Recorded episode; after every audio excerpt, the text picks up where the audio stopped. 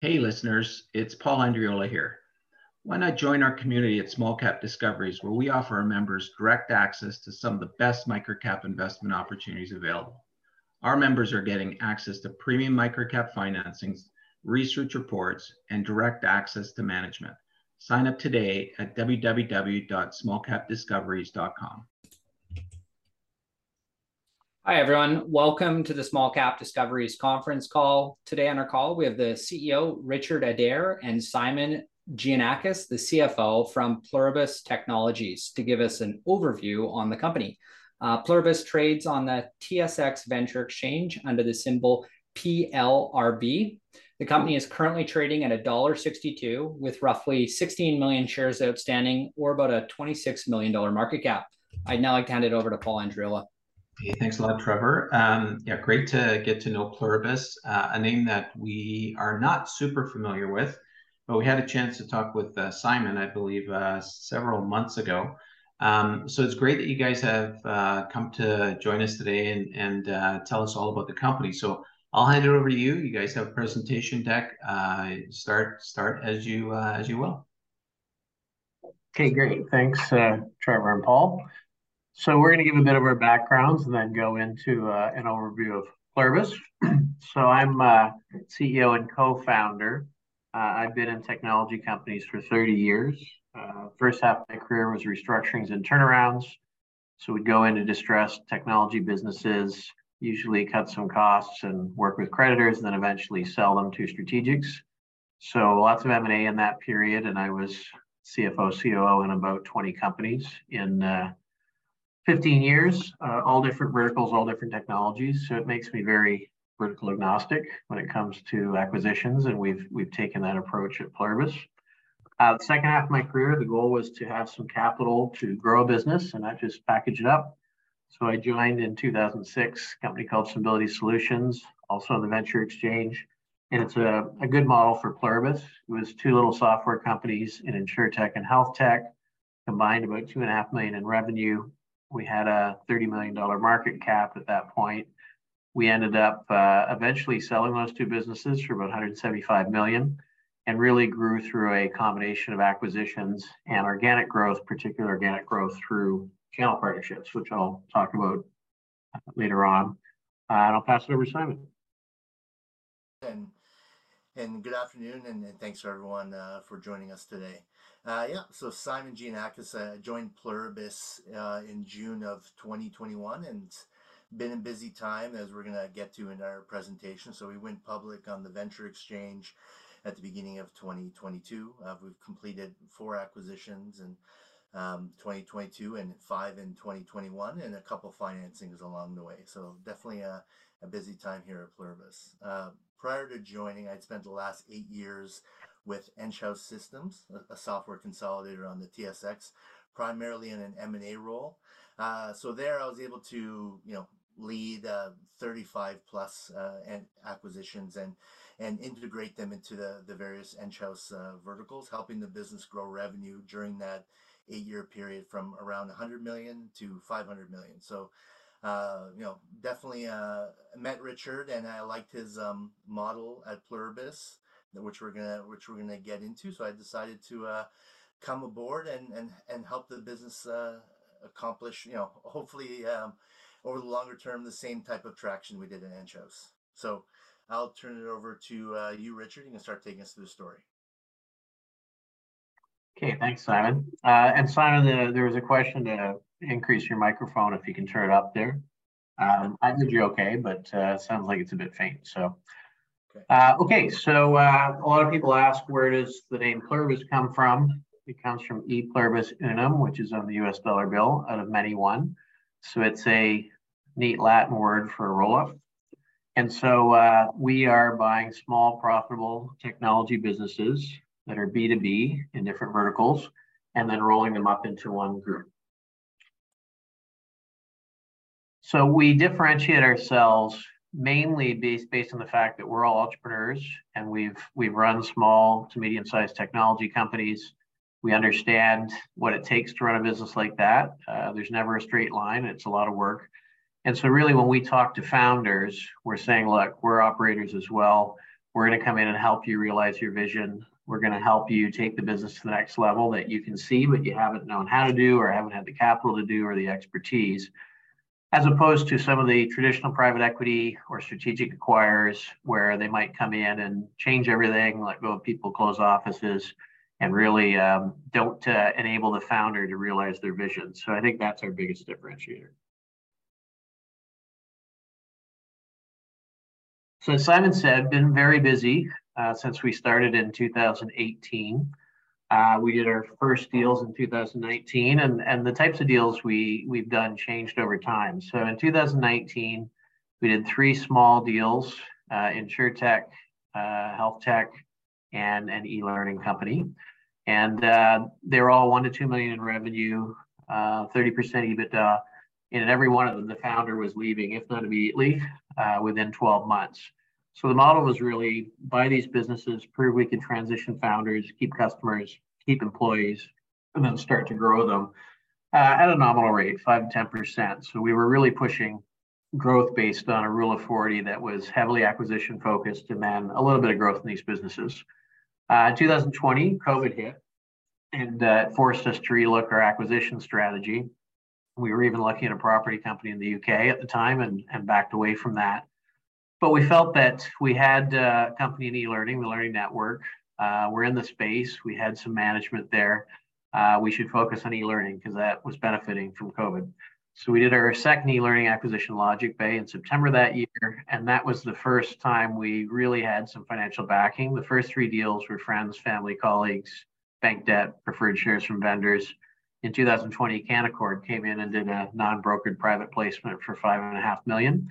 So uh, we felt we had backing, and as you can see, the result of that in 2021 is we did five deals. So really accelerated what we were doing uh, as we had a partner that could raise us capital. And in terms of those deals, we continued to focus on e-learning. So ICOM, Skillshare, and Pathways were all e-learning companies. We bought our first e-commerce company, Power, and then we bought DocModo, which is in digital enablement, but is a document management company out of the UK. So our first UK acquisition. We then, as Simon said, went public in 2022. Um, to date, we had raised about 25 million in equity, and we raised another 25 when we went public.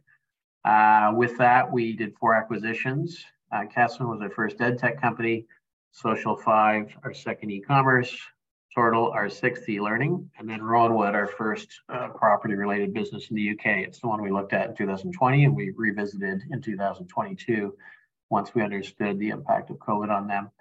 Uh, I think the, the difference along the way is doing slightly larger deals. So we we really figured out that unless it's a tuck in, five to seven million in revenue is a sweet spot um, in terms of picking up some management, uh, you know, less customer concentration, uh, different markets they can be in, and also founders. So as opposed to the founders leaving right away, in uh, I think 70% of our, our deals since the first year either the one founder stayed on or a management team that was really running the business stayed on. So it makes it much more scalable where we're not going in and running them, running them ourselves and, uh, and takes us forward.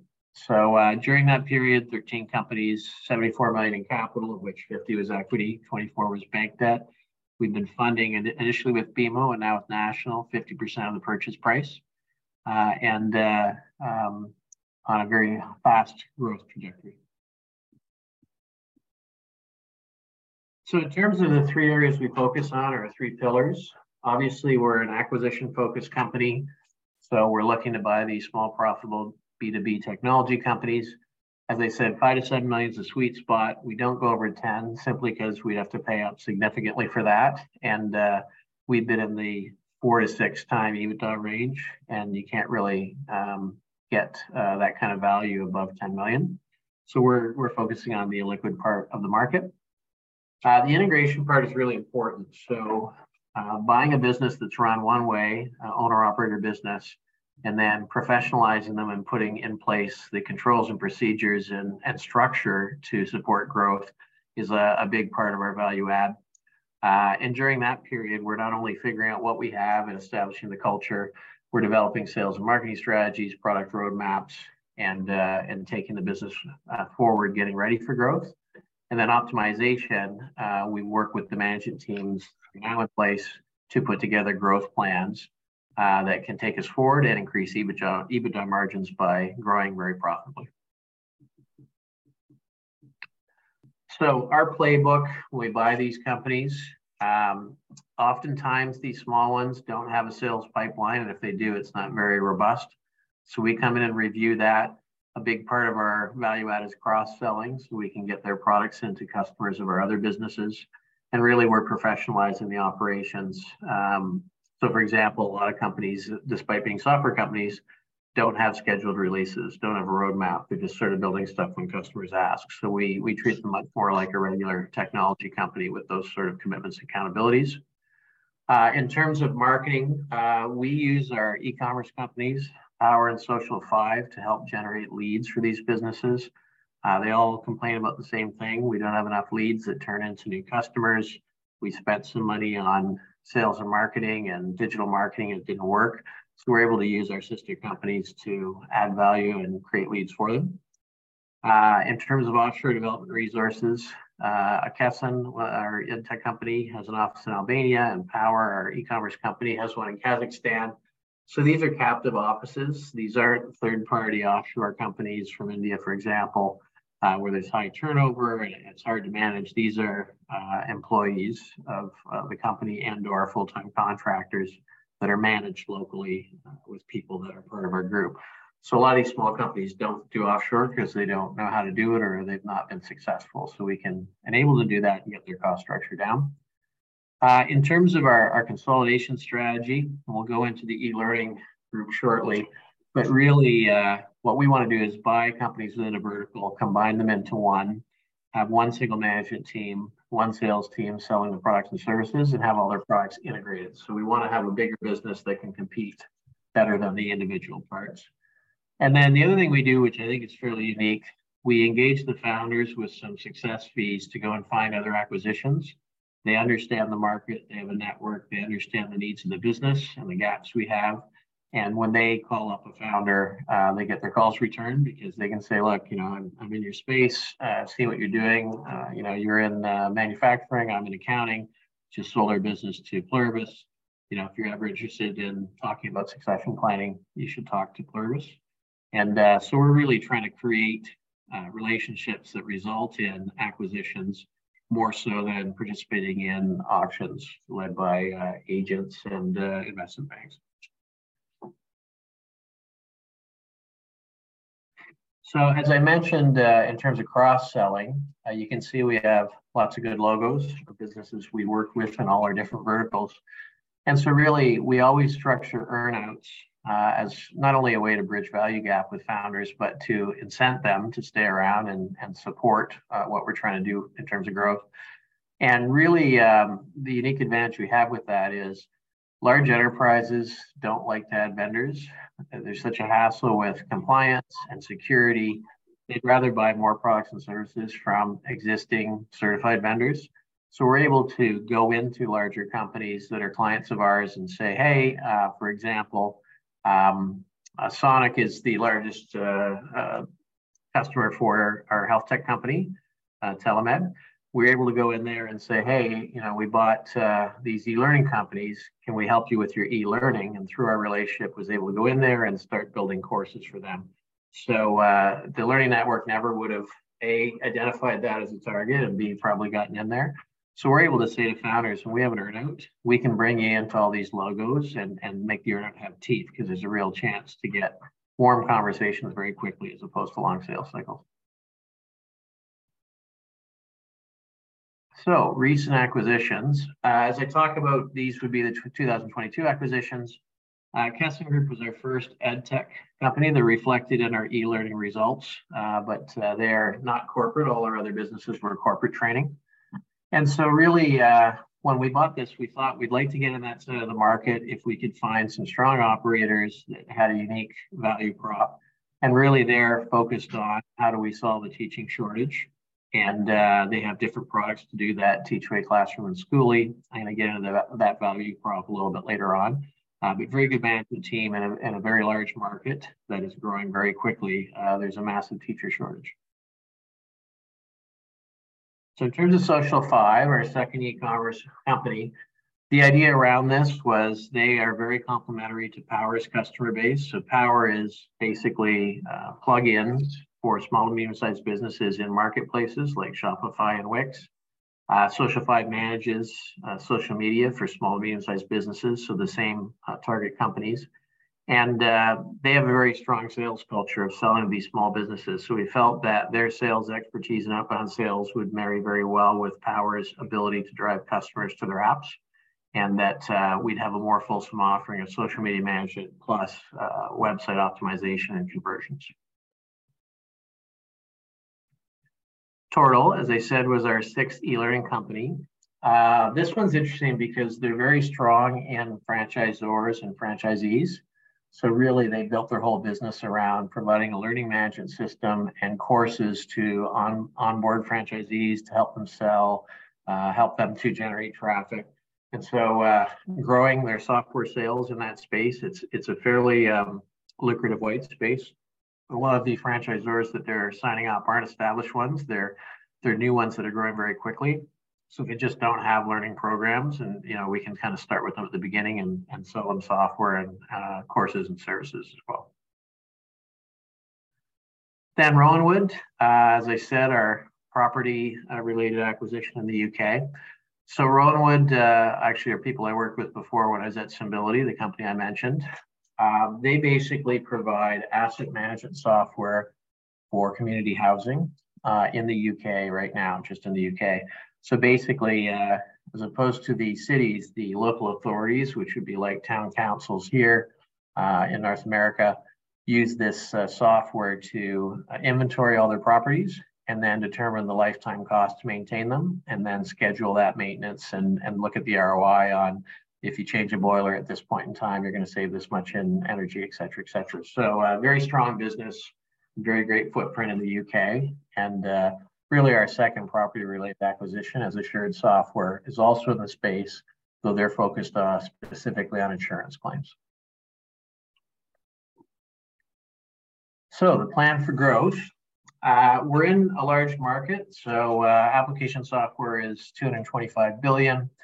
Um, we're in fast-growing verticals, so e-learning, e-commerce, health tech are all growing rapidly, and so we think that we have large TAMs, and we're buying good businesses in those verticals. And I think the the thing that I always like to uh, reinforce for people is if you think about B2B software in particular, uh, that market started in the 80s with IBM, Microsoft and all the founders who started their software companies in the 80s are all retiring now, and most of them don't have succession plans. They don't have kids that are running the business. So there's a, a huge supply of companies uh, and uh, plenty to go around in the consolidated market for technology companies. So we have great demographics right now.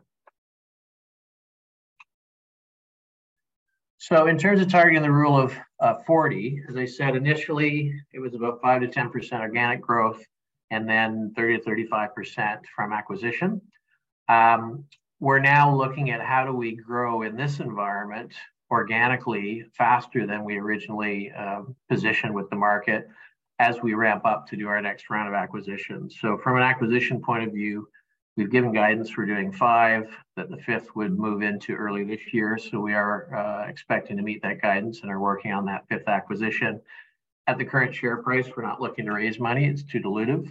So we're really looking to build intrinsic value in the meantime so that when it comes time to raise money again and the market comes back and our share price is up, we've proven that we can not only buy businesses, but that we can grow them at accelerated rates by investing in our key verticals. So we're, we're making bets essentially, um, not huge bets, but bets in investing in e-learning, ed tech, and e-commerce. So in terms of e-learning, um, this is really the playbook for us on how we want to do things. So we spent about a year and a half buying the uh, the six companies listed up above.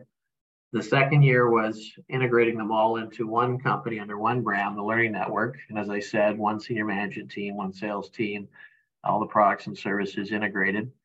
And the phase three is to promote growth. So we have a good management team we want to invest in growth strategies, as I said, to grow faster than 5 to 10%.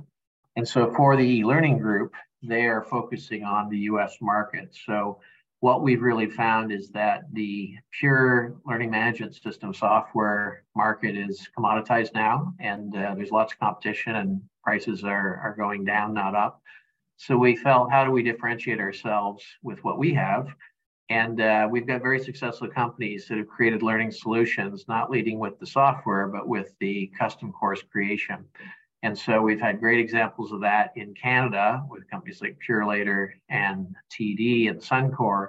And we're now targeting the US market to do the same thing.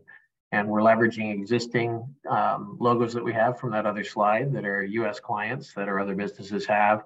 We're taking clients here in, in Canada that can take us to the US. So we did some work with TD in Canada and now TD Wealth Management, in the US is using us. And then we're doing campaigns uh, around this contents first strategy in the US, and we're very excited about that growth strategy. So in terms of EdTech, as I mentioned, they're looking to solve the teacher shortage. And really what we did last year is how do we wrap that together? Because they basically had three different products for three different areas of the market with three different buyers. And so our thesis was if we can lead with we solve the teacher shortage and here's how we can do it. We could get to higher level decision makers. So particularly in the us we're dealing with principals and superintendents by putting our value prop and marketing it to solving the teacher shortage uh, globally. We're getting to higher level decision makers uh, edu- at education centers of excellence. So that's where the superintendents in a uh, district will report up to and they are bigger decision makers that are trying to bring technology and promote ways to solve the learning loss problem from COVID. So we're finding really great success with that. And the conversation is, look, you need teachers. There's three ways we can solve that problem. We can use Teach Away, our recruitment platform, to find you full-time teachers. And we've got about one and a half million in our database and 50,000 a month signing up. So it's, it's really a, a job board that can help you recruit. Uh, we can create new teachers using our classroom product. Basically, we can certify teachers online and create teachers and or licensed people who are teaching in classrooms that aren't certified. And then we can give you access. So our online tutoring platform, Skooli, comes with a bank of teachers that do part-time tutoring. We can give you access to other geographies to get you some support for your current workforce. So we're very excited about this. We're seeing a lot of uh, great response to this from districts, um, not only in North America, but internationally. And we're very excited about this uh, growth opportunity for CAS. Then in terms of e-commerce, so I, I, kind of explained what Power and Social 5 do. Specifically with Power, when we bought the business, um, we felt they were very B2B to C in terms of the small to medium sized businesses in marketplaces like Shopify. The, the annual contract value was quite low, uh, less than $1,000 a year. And so we felt if we could somehow focus on making them more B2B or maybe go up, up uh, scale a little bit in the SME market, we could get that ACV up. And so uh, there's two steps to that. One is uh, you can't really sell B2B software to somebody if they're downloading a bunch of individual apps, which is how it works in, in the marketplace. So they spent last year creating a platform called Power One, which has all their best features and functions from their apps in one platform that somebody can buy. And then secondly, uh, we wanted to find other distribution channels. They're uh, selling those now in Shopify and Wix and BigCommerce and WooCommerce but we're leveraging the Social Five team to sell that uh, outbound sales to small to medium sized businesses that aren't in those marketplaces. And the advantage of that is when you're in a marketplace, your pricing is limited because people can go look at the other apps that are out there and packages, and you really can't charge much more. But when you sell outbound, you're selling to small businesses that don't have that pricing reference point and really are buying on on value and what the ROI is. And, and their reference point is a bit different. Even the companies we bought initially, like Telemed and Assured and TLN, they're spending $750 a month on SEO and Google AdWords and not getting the leads they want. But they're prepared to spend 250, 500, 750 dollars a month to figure out how to get the leads they want. So the reference point is a lot different, and you're able to charge much more outside of the marketplaces. So we've got those two channels. We're very excited about the growth opportunity to better serve these small to medium sized uh, business market. And I'll pass it to Simon. Yeah, thanks, Richard. Um, so with this slide and, and the next one, we're going to give you some highlights of our 2021 results and in 2022. So you can see just the trajectory, you know, starts to uh, increase significantly in 2021, which is when we did our um, five acquisitions, and as well we, we crossed the threshold of being EBITDA positive in uh, in Q3 of uh, 2021. Um, as, as far as the the balance sheet, you know, with cash on hand and, and available committed um, debt financing from our from our term facility with National Bank, we do have the financing in place to to complete that fifth acquisition. So as we move to 2022, you can see the you know again positive trajectory uh, and positive trajectory to EBITDA. Um, the only commentary I would give give here is there is some seasonality to the business, specifically the e-learning vertical, both on the corporate training side and the edtech side. So they generally have um, stronger second halves than than first halves due to the um, the the purchasing cycle for their their products and and specifically Kesson, they typically have a, a very seasonally strong Q3 uh, that ties to the start of the school year uh, and, and, and the recruiting of teachers that would go along with that. Um, with this slide, you know, this is all public information, but a couple things uh, to give some commentary on. Uh, so from a, um, a shares out, outstanding standpoint, 16 million shares. Um, in terms of uh, dilutive securities, so there's some warrants that mostly relate to the uh, private financing that we did in March 2021 that would um, expire, um, um, I, I, think, at the very beginning of 2024.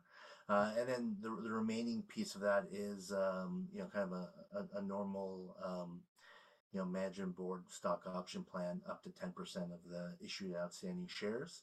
Uh, the exercise prices for um, the dilutive options and, and securities range from generally four to six dollars per share. Um, the other thing to highlight here is just uh, there is skin in the game uh, between the management team and, and, the board that we're going to go into next with with 14% direct ownership. As far as the management team here, um, they all have experience working in uh, you know a, a, software M&A focused company. So acquisitions, dealing with integrations. Um, there's a lot of bench strength here uh, amongst the team. Uh, and good continuity. Mo most of the team here has been um, here from the beginning of Pluribus. Uh, as far as the the board, again, good good board, um, good continuity. Um, you know, we've had good corporate governance for um, you know multiple years before before going public, uh, including uh, an investment committee where we where we look over all proposed acquisitions in, in a lot of detail uh, with a lot of uh, investment and, and Bay Street experience on this board. I'll turn it back to, to Richard for uh, a few uh, takeaways, and then um, you know we're we're open to questions. Okay, thanks, Simon. so you know we're acquiring these small technology companies in markets with large TAMs, and there's plenty of supply. Um, this is worth noting. We continue to have a strong M&A pipeline, even though we haven't been as active uh, in the last six months. And that's because we're building relationships with these founders, and none of them are in a hurry. So, uh, you know, we we build a good pipeline. It's not time sensitive. And then uh, our management team has proven now after 13 acquisitions that we can uh, buy these companies, integrate them, and start to grow them.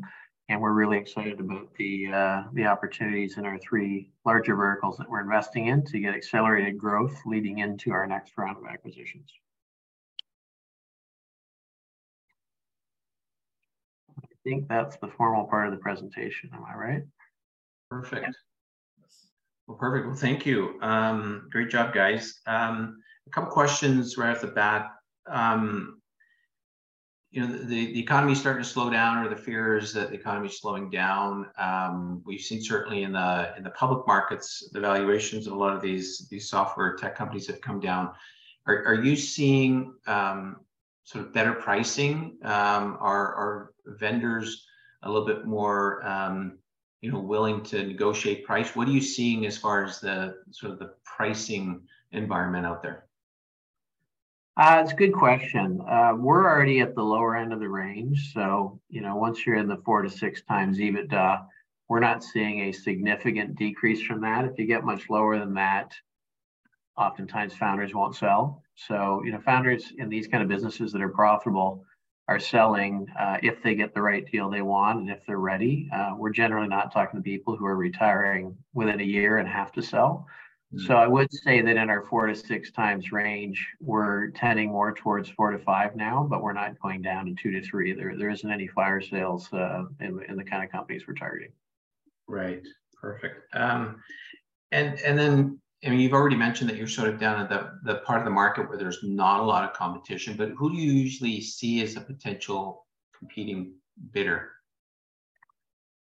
Um, it's an interesting question because oftentimes nobody, and, and really our biggest competition is the founder deciding not to sell. So the hardest thing with these small deals is getting them to close because they can always say, you know what, I'm not happy with this. I'm going to wait another couple of years and collect cash. Mm-hmm. Uh, as I said, we're not in too many auctions because of the, the lower end of the market we're in. Mm-hmm. Uh, I would say that the odd time, um, a strategic in the form of a distributor or a business partner might be bidding. Uh, I mean, we've come across Constellation once, uh, but not very much. So it's sort of a mixed bag. But I think usually because we're creating these deals and developing them, um, a lot of founders have said, you know, when I got the call from, you know, the founder of TLN, I took his call and talked to him and talked to you and you know understand what you did. And and then two years later we did a deal. Instead of getting an email a week from private equity or Constellation or strategic I want to buy your business. So um, so we're really trying to cultivate those relationships so that when they sell and they're ready to sell that they're engaged with us. And the other thing we do around that as I mentioned earlier about channel partnerships we oftentimes partner with them in the interim. So if if either party is not ready to transact there's going to be some synergies there, particularly on cross selling. So we often look at doing value added reseller agreements with them to start selling their products or selling ours through their channel, mm-hmm. getting closer together, proving the value, proving an earnout can work. And then when it's time to sell, we're even more likely to be the acquirer. Mm-hmm. Cool. Um, and then, I mean, I obviously noticed that a number of companies are international. Um, how, how, do you go and find your deals uh, all around the world? Well, the uh, the UK ones, one of them came from the relationship I had at Symbility, our, our channel partner innovation group. Two gentlemen from there went and started Rowanwood, so that's how I found out about that. Um, the DocMoto deal um, was an agent that found us, um, I think just online, and then we inherited uh, UK business through Skillshare, um, one of the e-learning companies uh, that had a UK group of customers. Um, so those really sort of uh, came to us and, and somewhat happenstance. Mm-hmm. But our main focus is founders going, finding other founders and bringing us deals that way. But uh, and I mm-hmm. also, I you know, part of the reason we're in the UK that that's where we had our most success. It's stability in terms of growth and profitability, and it's a very good technology market if you can get in there. And, and you know, we do have some some relationships there. Mm-hmm. And Richard, when when you're looking at these deals, um, I imagine there's a, a, number of different reasons that you would, would sort of uh, you know turn away from them. But is there any one or two big reasons? Like what what usually stops the deal from happening? Um, that's a really good question. Um, I mean, we're we're as we're focusing on our larger verticals, we're refining our criteria, and and you know, versus the early days where we're just trying to get in some verticals. Now we're looking at pieces that fit. So some things you look at just may not fit in the strategy for a vertical. But I think generally, um, you know, one of the gaps, even with earnouts, is founders have a certain number in their head, and some of them are very unrealistic, and you just can't do a deal even if you have an earnout because they're just unrealistic. Mm-hmm. So that happens to us a lot, and then. Um, you know, other times too, we have founders who, you know, the way we approach it is, so what's your number? My number is X well, I can't pay that much unless your cost structure is different.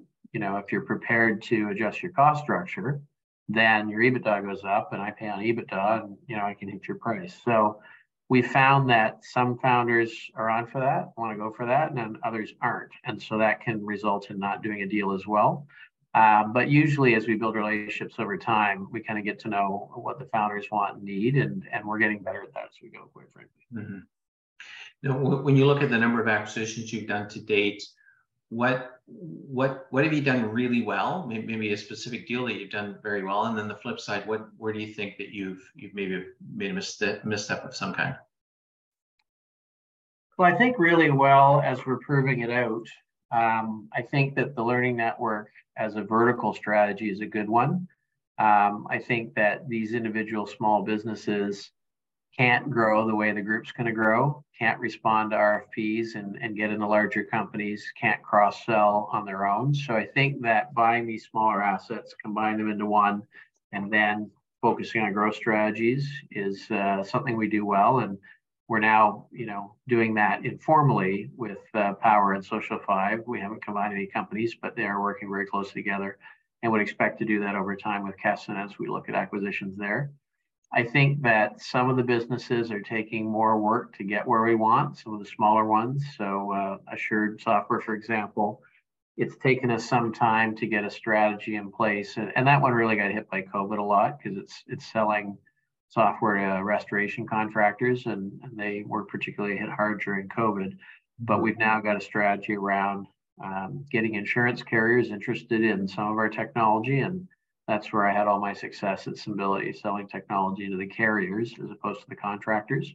So we've got the right management in, we've got the right strategy. We're piloting some opportunities with some carriers. So I think that one's taken longer to get where it needs to go. Uh, but I think the theme with all these businesses, and, and part of it comes from my restructuring background, you know, it's not if you're going to create value, it's how long it takes. And then mm-hmm. I think that uh, if we can get a company bigger, like we put a bunch of pieces together, we can get there a bit faster, but inherently uh, some just need a bit more work and you get it there when you get it there. Mm, gotcha. And then, you know, what, what, what do you see as the biggest challenge you face in the business? Sort of like what, what keeps you up at night?